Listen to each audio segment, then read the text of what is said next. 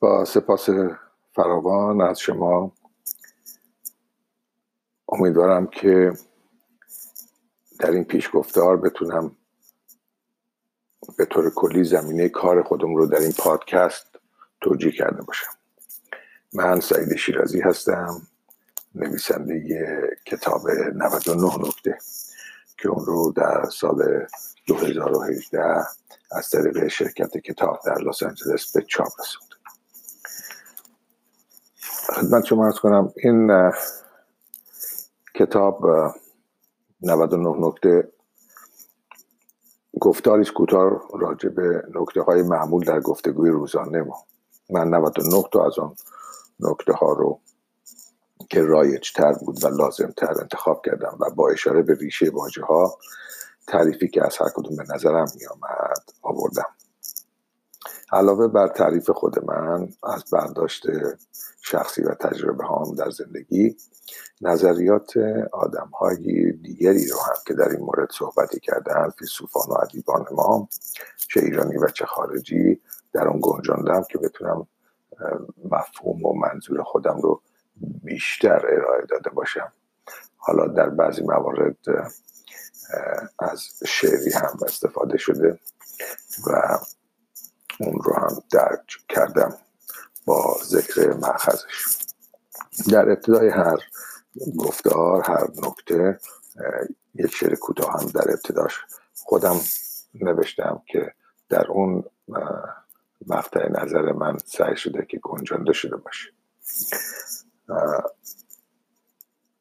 همه ما انتظار داریم که اطرافیانمون راجع به این نکته ها تعریف و برداشتی مشابه با خود ما داشته باشن. به فرض همه ما فرضمان بر این است که عشق رو یک جور تعریف می‌کنیم یا حداقل یک شناخت کلی مشترک راجبش داریم.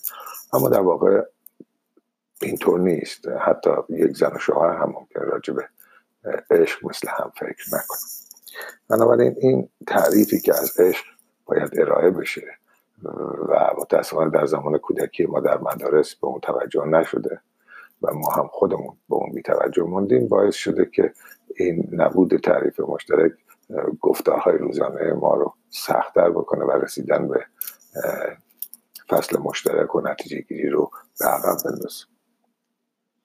خوندن این کتاب برای همه ما لازمه چون به اثر نبود تعریف همگی سوء تفاهم در گفتگوها دامنه بیشتری میگه در واقع برداشت شخصی من راجع به این نکات و برداشت خود شما هنگامی رو می‌خونید یا از طریق این پادکست به اون گوش می‌دید باعث میشه که شما در خودتون شناخت بیشتری نسبت به این مفاهیم پیدا کنید و با این شناخت آمادگی بیشتری برای گفتار و یا حل و فصل مسائل روزانه داشته باشید. باور بکنید برداشت شخصی من و شما در سرنوشت ما و سرنوشت ما در سرنوشت کشور ما موثر میافت. برای مثال بزرگترین درد جامعه ایران رو در حال حاضر در روابط اقتصادی مردم می‌تونیم یکی از مشکلات اساسیش رو رشوه خاری یا رشوه گیری فرض کنیم. بسیاری از جوانان ما که با من در گفتاری باید در این مورد قرار گرفتند. این رو دردی از جانب فرهنگ ما می‌دونم که اینطور ریشه گرفته در جامعه ایران.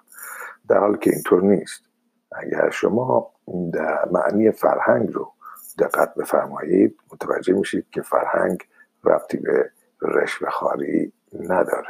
رشوه خاری مطلبی است در مقوله و گفتاری راجع به تمدن یک جامعه. تمدنه که مسئله ناپسند رشوه خاری یا پاره به زبان پارسی پاره خاری رو پیش می‌کشه. پاره یا رشوه دردی نیستند که فرهنگ اونها رو رایج کرده باشه. حالا ما یکی از همین نکته های این کتاب رو در مورد تعریف فرهنگ تمدن و سنت قرار دادیم که این سه دست به دست هم سرنوشت ما رو خواهند ساخت.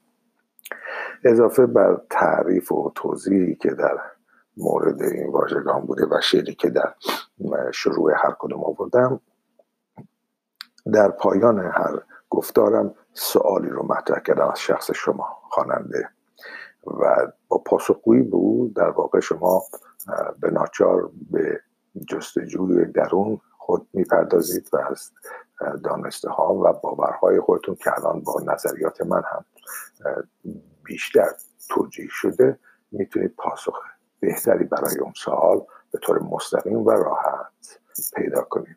این در واقع ما رو به هم دیگه نزدیکتر خواهد کرد و من به امید روزی که ایمان به هیچ عقیده ای مجوزی برای خشونت نباشه همه شما رو به خدا میسپارم و این برنامه پادکست رو با این پیشگفتار از اینجا شروع خواهیم کرد. تا برنامه آتی خدا نگهدار.